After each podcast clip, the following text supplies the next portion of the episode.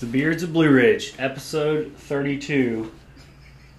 Tried forever to get the recording going here. So the podcast I was on up in Kentucky, the way they do it, they just start recording, even in your just casual conversation when you don't even know they're started. You're just talking, and then they go ahead and cut. Like that's how, it's pretty cool how they do it. You're not that fancy, though, Graham. No, maybe. Not on our free app platform. We could not make any mistakes because we don't cut anything. They would like make a mistake or say something they wanted to cut out and be like, "Oh, don't worry about it. We'll take it out." Oh yeah. Work smarter, not harder. He just he can chop it a little bit and then put some music over it. I can edit stuff on here, but again, the free platform that we use makes it really. It's like when you get in. So basically you get it, and they're like, oh, if you want the editing to be easier, you just got to get the exclusive app and pay this much. Like, I see what you did there. Mm-hmm. I see what you did there. I would do the same thing, but yeah. So we've kind of unofficially, maybe officially added a fourth member to the bearded team. That's right. And in the picture, we're not gonna probably change the picture. Like you're like you're like an Ant-Man. You're really small, and nobody can see. You're like in one of our pockets. That's what we'll tell people. Can't just do one of those like goofy. I'll just kind of like come in from behind. We could take a shot of you and like somehow crop you in. Crop it in. That'd be awesome. I'd be honored to be cropped in your photo. Yeah, we should. Actually, we should.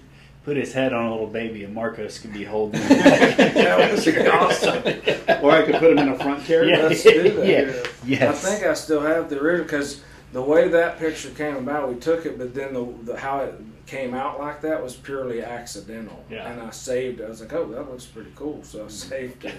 So I can try to figure out if I can crop him in as a baby. That would be good. It was a slimming picture for me. I liked it. Well, were we going to fight to the death today, or did you have a different direction that you wanted me to go? Fight to the death. We should fight Marcos for not showing up last time. Yeah. I was way behind on work. Way. We all had stuff to do. It was causing me to not be in a great space. I would have brought everybody down. I would have been the anchor. The negative energy. You guys didn't need. You're better than that. You know. What are you saying though? Like, are you saying based on the workload you have, you rate your happiness with life and self? I did that. Your worth doesn't come from your performance. Well, I had expectations. How many admissions? Like you pointed out, not enough. I had expectations that we were going to be at this one place.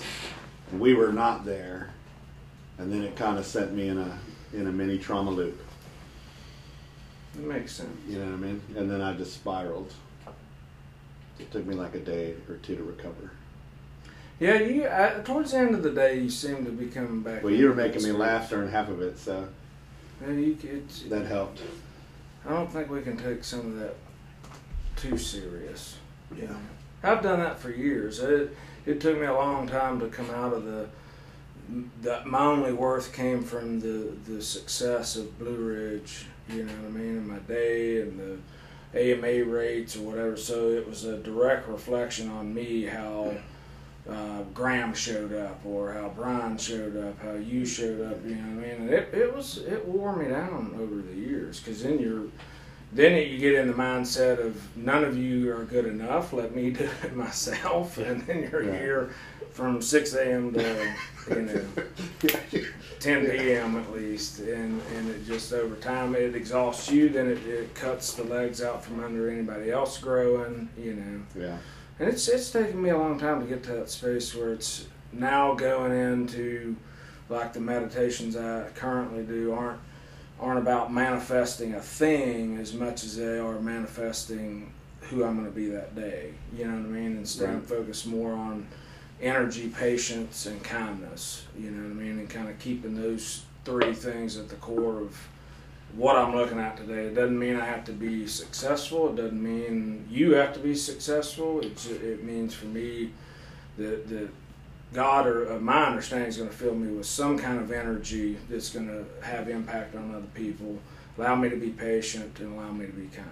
you know, and all the other chips will fall where they're supposed to fall, whatever that kind of looks like. Now, I'm not perfect at that, I'm sure. Some of the staff in the last probably 5 days would tell you, yeah, well, yeah, I remember the other day, you know. But my heart, I came from it from a different space, for sure.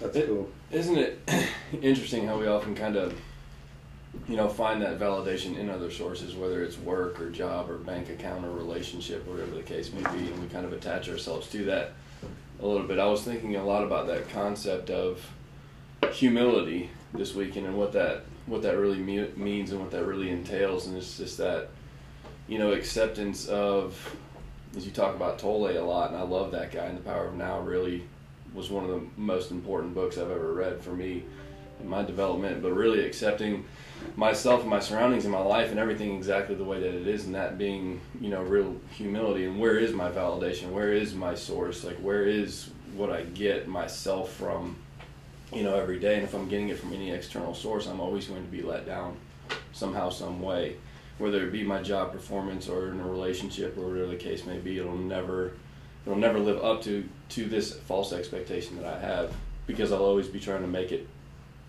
be something that it's not, like in the future, like Todd was talking about last week, rather than just accepting it, you know, what it is now. And why that's so difficult for some of us sometimes, to just kind of accept the situation or accept the present moment or accept ourselves and accept everything exactly as it is. You know, it's funny, the self-loathing, like alcoholic or addict or somebody like that, it's a funny kind of a conundrum, because what we essentially do is we play God in that moment, like I'm being judged. But like, if I'm thinking so less of myself, why would I put myself on that pedestal anyway, to be God, to be the judge? Right. Anyway, so why do I do that? When I know I'm exactly where I'm supposed to be, how I'm supposed to be, doing what I'm supposed to be, and of course that's good enough, or I wouldn't be. And it's just something I was kind of pondering. Well, Wayne Dyer, he put it this way, which made, like, it hit me, because it's like I like a lot of listeners, maybe, if we have a lot, but whoever's listening. Oh, don't. Yeah, easy. Don't put yourself. They may be like, oh, I hear what you're saying, but it's hard to actually get there. When Wayne Dyer said, don't expect from the world what the world can't give you. You know, and I started looking at that, and the reality of it is, the world can't give me what I seek. Only I can give me what I seek. You know, and when I kind of connected those dots, it started making more sense. Like, all the things we chase externally, you can get it, and then it's going to be something else, and then it's going to be something else, and then, which is good. I mean, success externally is, you know, I think a part of life and something, but I can't, my spiritual fitness can't rely on that, if that makes sense. Yeah.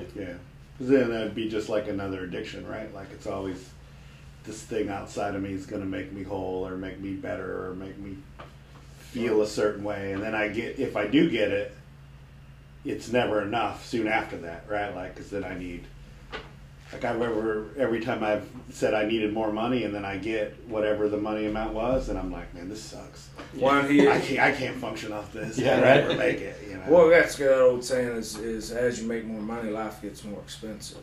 You know? Yeah. And he even goes on to say this: to believe you need what you don't have is insanity. So it's say that one more time. To believe you need what you don't have is insanity. You know, because we always say insanity's doing the same thing over and over, expecting a different result. But when he said that, I was like, holy crap! Because you wake up every day thinking you need. Oh, yeah. Something, you know what I mean? Yeah. I need this, I need that, you know, and that's true. It keeps us on the hamster wheel of I think, non-spiritual living, if you will. And I don't get me wrong, I've had to experiment this to death. You know what I mean? I need this new surfboard. I need that.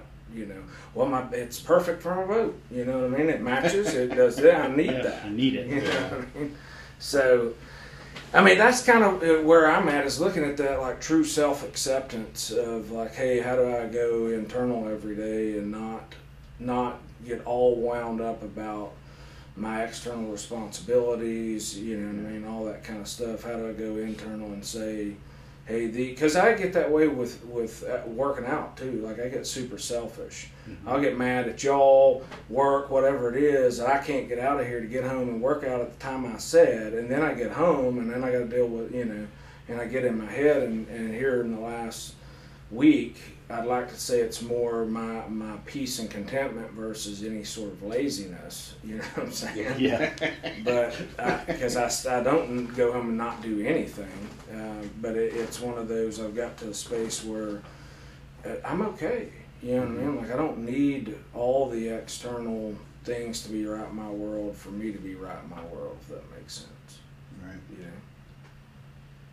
It does, and I think that's the. I think that's the goal, at least my goal, you know, to try to be okay with wherever I'm at. A lot of what I've tried to, I had a mentor of mine, he would always say, pray for the what, not the how, where my mind always gets caught up in, I get caught up in this thing that's going to make me feel a certain way, mm-hmm. which I know, which it never does, and then here's the how, like I start telling God, here's what, how I need to get there, and the time frame for which it should happen. Right. And then I get mad when God doesn't, or if I do get it, then it's not enough, and we're, like you said, I'm back on the hamster wheel of life, you know. Well, I think that is naturally we drift in and out of consciousness, you know what I mean? Sure. Because it's like, if you were told, Marcos, you only get X amount of breaths mm-hmm. for in your entire life, and then you're dead. You know what I mean? How aware would you be of each breath that you take? Oh, yeah. Very, you know what I'm saying? Yeah, very. It's like the consciousness of that would be so different than the way we function yeah. now. Yeah, I just had, but not for me personally, but a family member of mine had it's got medical stuff going on now, but the doctors were like, they're like, yeah, you should have been dead. They're telling that family member, right? So they're very in touch with... the sort of fragility of it all, right. You know what I mean? But they didn't even know any of that was happening. Like, they just accidentally went in for MRI and got checked out, and then the doctor's like, hey, by the way, you right. know, like, you should be dead. You should be dead, whoa. And you can't move, and you're going to stay here. Here's, you know, here's the medical protocol. So they're kind of getting, but it brings all that up in me from just watching it, like how kind of, like all the stuff I get afraid about or get caught up in, it's like, you know, you're saying, like, it's 5 years from now, am I going to remember the charting, the folder fiasco right. that I was feeling Monday? You know what I mean? Right.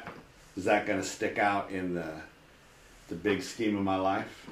Probably not. And you know. What I want people to know, too, is I'm not saying, I don't think Brian said either when we talk about judgment, that it's okay to just not be responsible and be like, yeah. oh, well, it's yeah. I'm okay. It'll be okay. Yeah. I'm saying that so we can't use this right. against you later. Right. But I think there's a level of this balance of being able to say, you know, here's what my responsibilities are, and if I show up and I give what I can give that day and in that moment to those responsibilities, then I can be at peace with myself and accept myself versus... if I don't really try, because really, if most people tried their best, they'd live a whole different life. For sure. You know what I mean? And I think that's where you can't. I love a guy, I forget his name, but he'd always say, you know, he broke it down in the sense of saying, don't be okay with where you're at. You know, be okay with who you are, but don't be okay with where you can constantly pivot, move, grow. Yeah. You know, meditation is more or less the definition is to know thyself, you know what I mean? And it's like a constant knowing thyself every day could be different, you know, right. if that makes sense. I think the best way I heard it put in that sense, the way that you were talking about was, I'm no longer in the results business anymore. So show up and chop wood, carry water. Those are my responsibilities today. So I throw everything I've got behind every day to do the best that I can, to be the best employee, to be the best boyfriend, the best son, the best whatever, the best man that I can be. But the results of that is no longer something that I am trying to control. Yeah. If I'm doing what I'm hoping to do and wanting to do. I don't always do that perfectly, of course. But that's the goal in mind right there. Show up, chop wood, carry water. And I'm not in the results business anymore. Chop wood. I like that. Yeah. I like what you were saying too, because I've been in a season of, and I'm trying to figure out how, like, it's like everything we talked about. How do you keep perspective of what what is like top priority, right? Mm-hmm. And you know, for me, because I've faced obviously some different losses and stuff, like actual relational losses with death and things like that. So when that happens for me, it shoots me into this season of really clearly putting in perspective of like, what's priority number one, what's two, what's three, you know, this kind of thing. Yeah. And when those seasons come, like, they're really good for me. Now, it doesn't, and again, like you said, that doesn't mean like, well, okay, this is priority number three, so I'm not going to focus on that. No, you do, but it doesn't control like your inner being and emotions and things like that. It just, it puts everything in perspective. But then again, me being performance, usually three will, at some point, will then slowly creep back to number one and trying to figure out how to keep those things in. Oh yeah, in order. For sure. You know what I mean? It's easy to have a death and be like, life, family, relationship with God is good, and you know, this is back here, but then that can slowly over time, if you're not careful, they'll flip flop again. You know, an hour later, I'll think of my mortgage and go. Well, and the question is, why do you think that is? I don't know. That's what I'm saying. That's the question I'm posing. Is well, I'll tell you why. Because you're programmed. You're a computer program that literally is programmed to think that way due to whatever you've experienced up until this point, and going into the subconscious and reprogramming that. That's the part of stuff, like I told y'all before we started this, I'm getting into some wonky deep stuff that it probably isn't appropriate to talk about yet on, because I haven't made sense, but I'm starting to truly believe in an unconscious state I can reprogram my own mind. You know what I mean? So it's kind of a form of hypnosis, if you will. But I've even noticed perspective shifts, belief system shifts that I've carried for, you know, 30 years that vanish. Yeah. And one thing happens, and I'm like, I'm cool with what I, you know what I mean? Yeah. And it's like, how did that happen? And the only thing I can connect it back to is you stop running on autopilot and resorting back to, because if your body is the brain, like they say, we get to this space where your feeling determines the thought. It's no longer, you know, your thought is, your brain is in control with your body. So you have a feeling of anxiety, your brain then tells you, hey, there's a threat somewhere, and now you're on that hamster wheel. Yeah. You know what I mean? Versus if you could go in, you know, and Wayne Dyer said, you change the way you feel, you change your destiny. Yeah. Yep. So it's like to do that, I have to go in on a subconscious level and reprogram the computer program that I had installed. Is the only way to do it.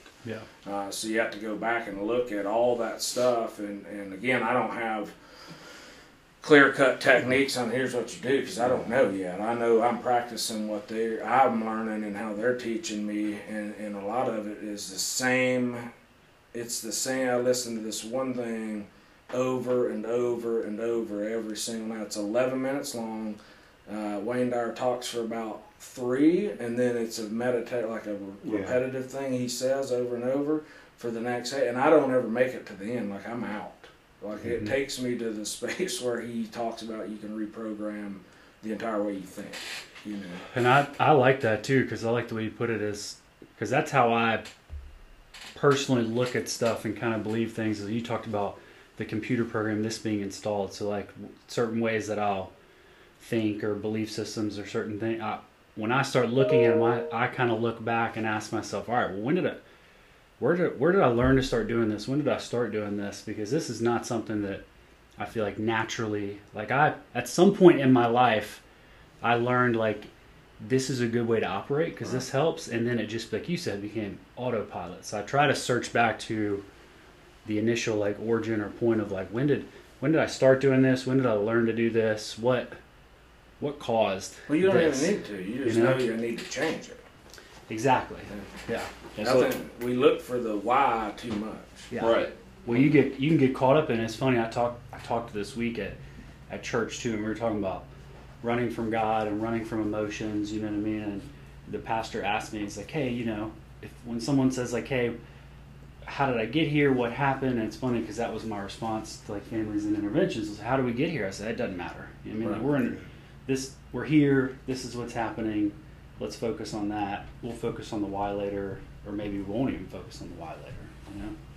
So we develop, so like Tolle talks about that, the mind basically all it does is it's sweeping for trouble. It's sweeping for problems, for threats, like Todd was talking about. So it's constantly on guard. It's constantly in that state of like fear or anxiety. Like I have to protect myself against this, but in reality, I really don't.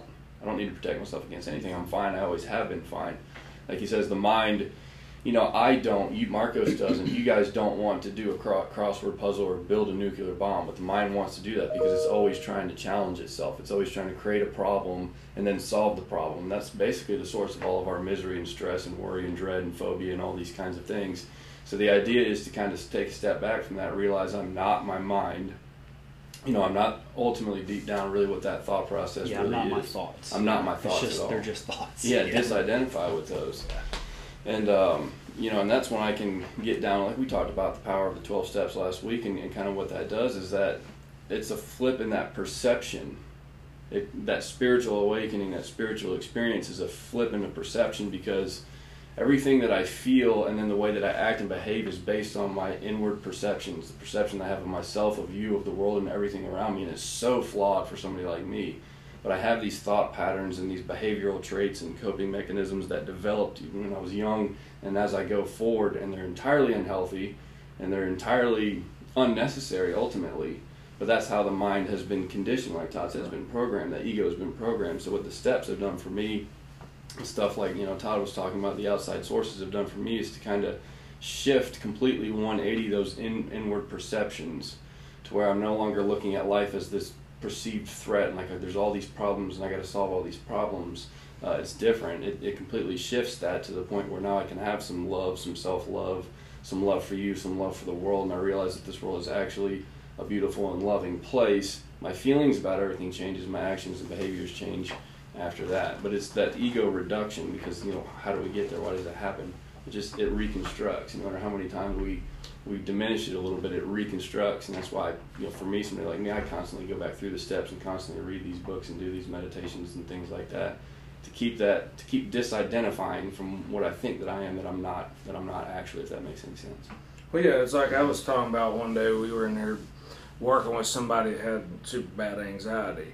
Yet they went home every day and they would watch Snapped and murder movies. You know what I'm saying? Yeah. It's programmed. Yeah. And at some point, it's an unconscious, like you have zero control until you become aware that the program's running, and then you have to be willing to say, like fear, for example. Most people, it sounds insane, but most people walk around that are terrified most of the time or have a ton of anxiety. They're choosing that program to run. You know, at some point they made that choice to run the program. Now they're in the subconscious. It's just on autopilot, running. And to walk in and say, you don't have to live that way anymore, they cannot even comprehend that. Yeah. Because their program won't allow that. This is the way it's always been, you know. Yeah. And then when you try, they have the question of, why am I like this? You know, and I've asked that question, and the only answer I ever got back from God was because. Mm-hmm. Yeah. You know, and that, there's no, I'm not going to explain it. Now, are you willing to work on it? Yeah. You know what I mean? Mm-hmm. You've had an experience. Now I want you to reprogram, have a different experience. Reprogram, have a different experience. Reprogram, it's like that HP. That computer will be obsolete in a year. You know what I mean? Because there's a different program on it. Yeah. It's the same way we have to function is, hey, we have a core set of, I think, values and rules in our life, like that computer, the way it operates, but the programming itself has to be different constantly. Yeah. You know? I like that metaphor. Like if you think back on, like, I remember the computers that came out when I was a kid, like it was the floppy disk. Oh, yeah. You know what I mean? Yeah. And we get like Oregon Trail was like this high tech, and then before that Atari was like, man, if you could play Atari. Right.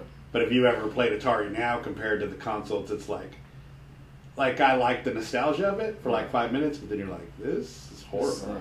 Yeah, this is boring. Now it's virtual. But I was thinking like a lot of, you know, I'll still run like Atari-based programming. You know what I mean? And when really it needs to be, you know, virtual or whatever, you know. Well, we come down, we go back to the materialistic world of self-acceptance stems around upgrading my life externally. Mm-hmm. I need the newest cell phone. Like for me, it's been, I was the guy that every time a new phone came out, I bought it, right? So I made a conscious, still this day, this phone is fairly old, and I refuse to upgrade it. What is it? I don't even know. I've got you all beat. I got an iPhone 7.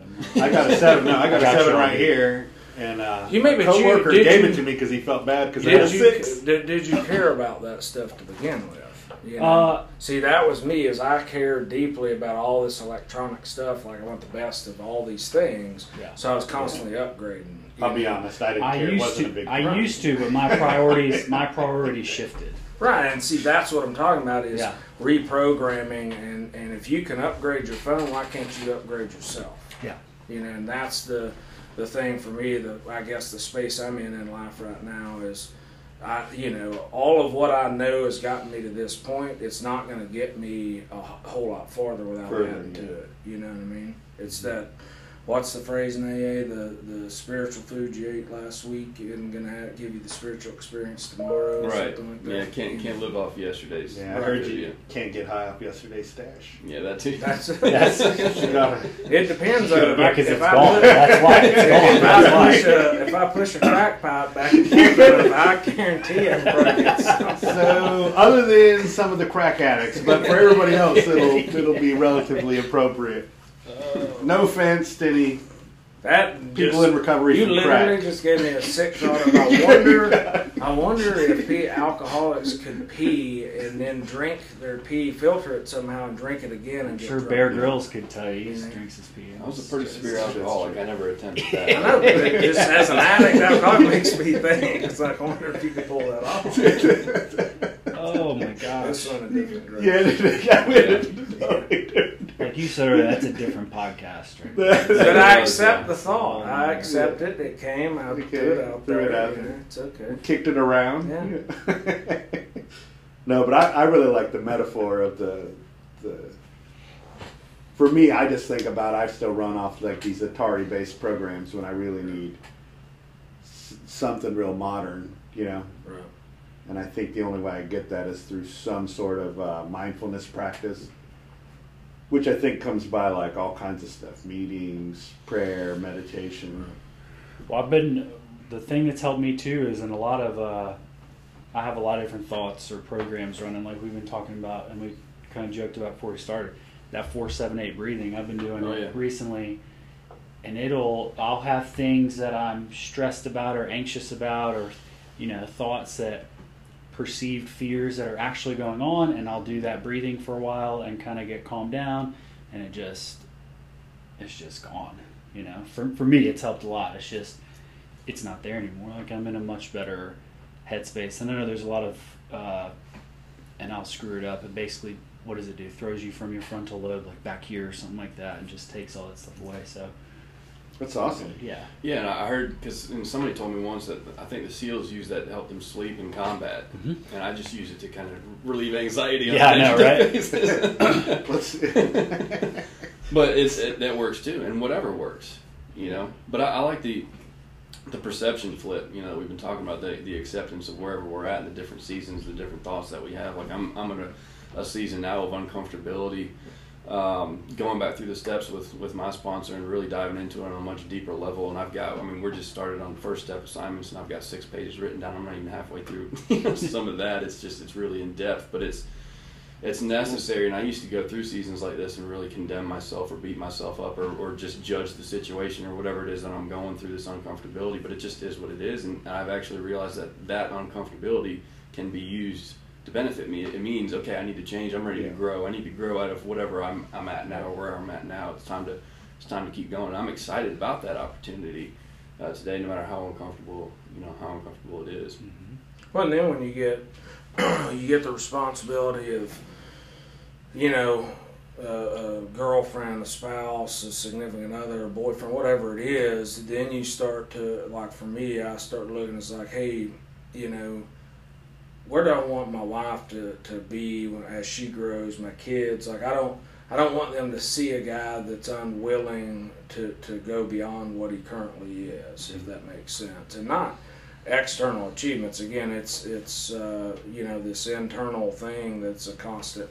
How do I seek to change? And like my daughter's at wakeboard camp right now, and it's, she has these fears. She'll talk about these, like, oh, I'm afraid of, and we'll have the conversations about it, and how do you get to a space where You know, fear is a natural thing you have. What can you override that with? Well, your experience. Your experience up to this point, have you always been fine?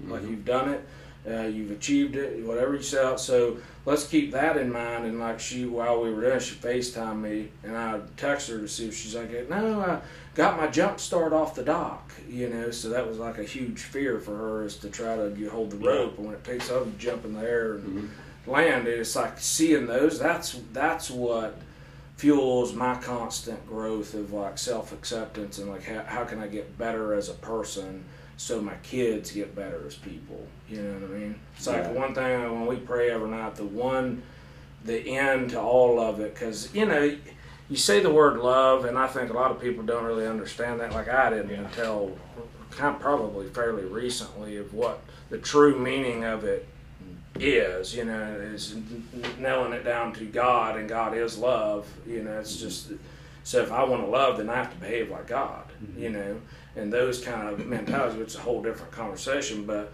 I always say, you know, in the end of our prayer, let us be kind to everybody we meet, because kindness, they can attach that to a behavior, you know, and I think it's so cool to watch that come to life, you know what I mean, with their daily life and the way they behave. And, you know, there's this other little girl that comes to our house, and Anna was telling me, she's like, yesterday I came running down because she was just talking nasty as she could, and I thought it was to Charlie, and I was going to let her know that's not, you cannot speak to people in our home like that, and you're going to have to leave and all that.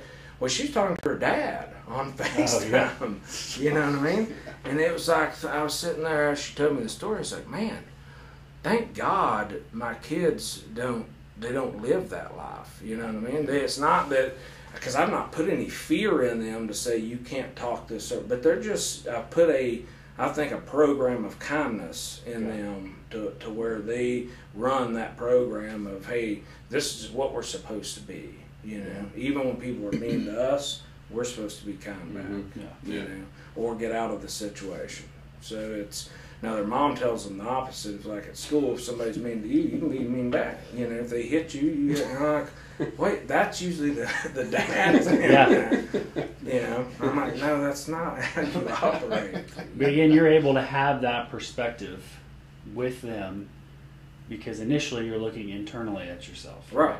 Yeah. That's the only way. Exactly. You know, because if I don't do that, then what I'm doing is giving them advice. Mm-hmm. And like my tattoo says, your children are not going to remember your advice. They're going to remember your example. Exactly. Mm-hmm. You know, so it's like, and I can't fully live kindness if I'm not kindness. Mm-hmm. You know, and it's like, I can't give you love if I'm not love itself. Yeah. You know. So, and I can't behave as if I'm God if I'm not God internally. Yeah. You know, it's like God is everything or God is nothing. Yeah. That would mean that God is me, God is you, God is you. And we all have the capability to behave that way. It's in us. It's, do we just make the effort to tap into that? Yeah. Because that's a place that was buried pretty deep down. You know what I mean? And it's taken 17 years for me to get to where I'm out with some of the belief systems and like perceptions, like Brian's talking about, of shifting. Because I may not talk about them to you guys, and you may say something in my head, say, well, that's blah blah blah, you know, about a belief system, but I don't have that anymore. Literally, you could bring up politics, I don't care what it is, and I have no agenda. Like, it's not there anymore. You know, it's just I am. It's cool. That is cool. I am. Yeah. God, I am. Yeah. You know, it's that complete open-mindedness that we talk about, that humility, that acceptance, and that love being the one thing, if we really are that, if God really is that, being the one thing that can never be destroyed. And it's the perfect, I've heard somebody talking about this, it's the perfect law of liberty, because it's the one thing that I possess that you cannot take away from me no matter what. So in any given situation, like you were talking about, you can come at me with all kinds of fear and hatred and rage and whatever you can. If I keep that love within me, it cannot be destroyed. You know, it's like that, you know, I think it was last year, there was that gentleman who, he was in court, and this woman cop had broken into his brother's apartment and shot him. She said she thought it was his apartment or her apartment or something like that. And then he was in court, and he was talking about it. He said, I just want you to find God. I'm not up here to condemn you or do anything like that. Everybody else has already done that. I love you. and he was in tears, and it was one of the coolest things I've ever seen in my whole life. I mean, to be able to sit there, she just took his brother and say, I love you, and all I want for you, I don't even want you to go to jail, I don't want you to go to prison, I don't want any of those things for you, I just want you to find love. Because if you find love, then you're not going to be breaking into people's apartments and shooting them dead. Right. You know, it's the most important thing in the world. And I try to approach that with everything that I do. If I try to, like Todd said, if I try to approach that from a loving perspective, bring God's will into all my activities and everything about my life, if I bring love into it, that's the best that I can do to be, like it says at the end of the doctor's opinion, to be as fine a specimen of manhood as one could wish to meet. And that's why I don't want to be anything less than that. Well, and the cool part is you can still, like, because I don't want staff to, or people listening to hear that you are passive, you know what I mean, and like a doormat and all. Like, right. I still hold high standards for staff, but I can do it in a loving way. But it's a blanket, like, hey, this is what we're going to stand for, and I love you, but these are the standards, you know. So it's not that you have to be loved in such a way that you're passive and a doormat, you know what I mean, because I don't think that's, at least my God didn't behave that way. My God, it seems, was very loving but direct. Well, it's loving. Like you said before, and I think we could do a whole other podcast on this, is I think people, and I fail at this too, is don't fully understand what love truly is, right? You know, because like you were saying, it's just, if you're an ultimately loving and kind person all the time, doesn't mean you're a doormat.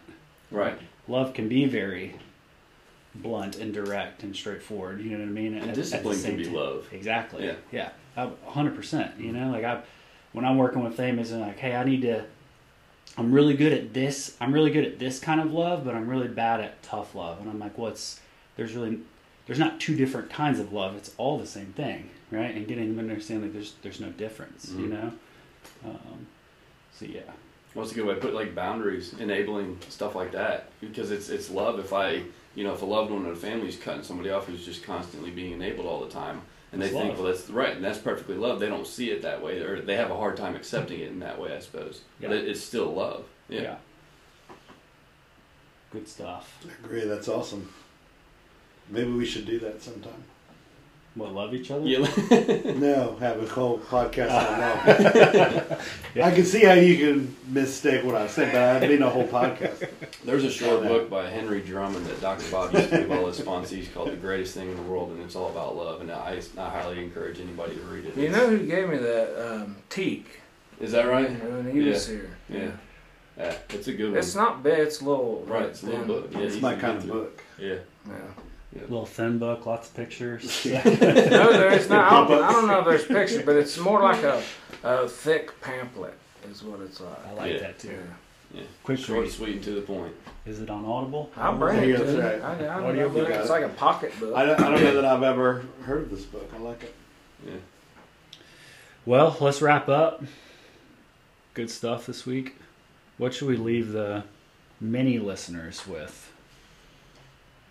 I'm walking away with the metaphor for myself, just because I'm a fan. What's the metaphor? Remind me. Well, about the programming, but I just, because my love for Atari when it first came out, and how silly it is to what's available today, and so for me, it kind of makes me laugh that I would choose to play Atari versus having a newer system. So I think by not taking care of myself spiritually, right, and mindfulness practices, or using my higher power, that I'm holding on to my Atari games rather than opening up a whole world of, you know, what I could have, you know, a whole lot of fun, a lot more joy, or a lot more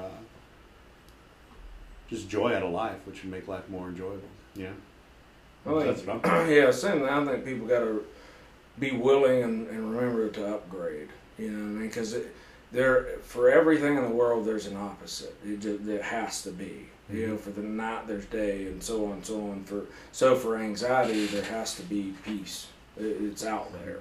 And I think a lot of people get in their mindset, imprison themselves. It's like I said the other day, it's not the bars that keep the lion caged. It's the space within the bars. It's inside our heads that we imprison ourselves and say, no, this is the hand I've been dealt, and this is all there is. That's always going to be. That is not, it can't be, because there's an opposite. You know what I mean? And that's just the way the world works, is that there's an opposite to everything, which took me this morning on a whole different, down the road of, like, you know, people that say there isn't God, yeah. You know what I mean? Well, if that was truly the case, then we wouldn't even have the discussion that there wasn't a God, yeah. Because there right. wouldn't be an opposite to that, yeah. You know what I'm There's saying? No reason to discount or to even, yeah. Because there wouldn't be night without day, so you wouldn't even have that talk, because it wouldn't exist, because there wouldn't be a God in the first, you know. Yeah. So I just think that listeners need to know that there is an opposite to whatever you're experiencing or going through that you don't like, and you can find the opposite of it. You just got to go on that hunt, and it's got to be internal. Nothing external is going to give you that. Yeah. I've never found an external fix for an internal problem. Never. Never. Nothing's sustainable. No. It might feel good for a little bit, yeah. But ultimately you're going to come right back to playing Atari. Yeah. That's right. Yeah. Good stuff. And hopefully next week we'll have a picture of Brian on a baby, Marcos in a carrier. In a carrier, yeah. Eventually maybe we'll each have our own little baby that we're carrying with us. So, baby with the beard. It's got a beard. All right, we're going to make that happen. Yeah. All right, thanks for listening. Catch y'all next week.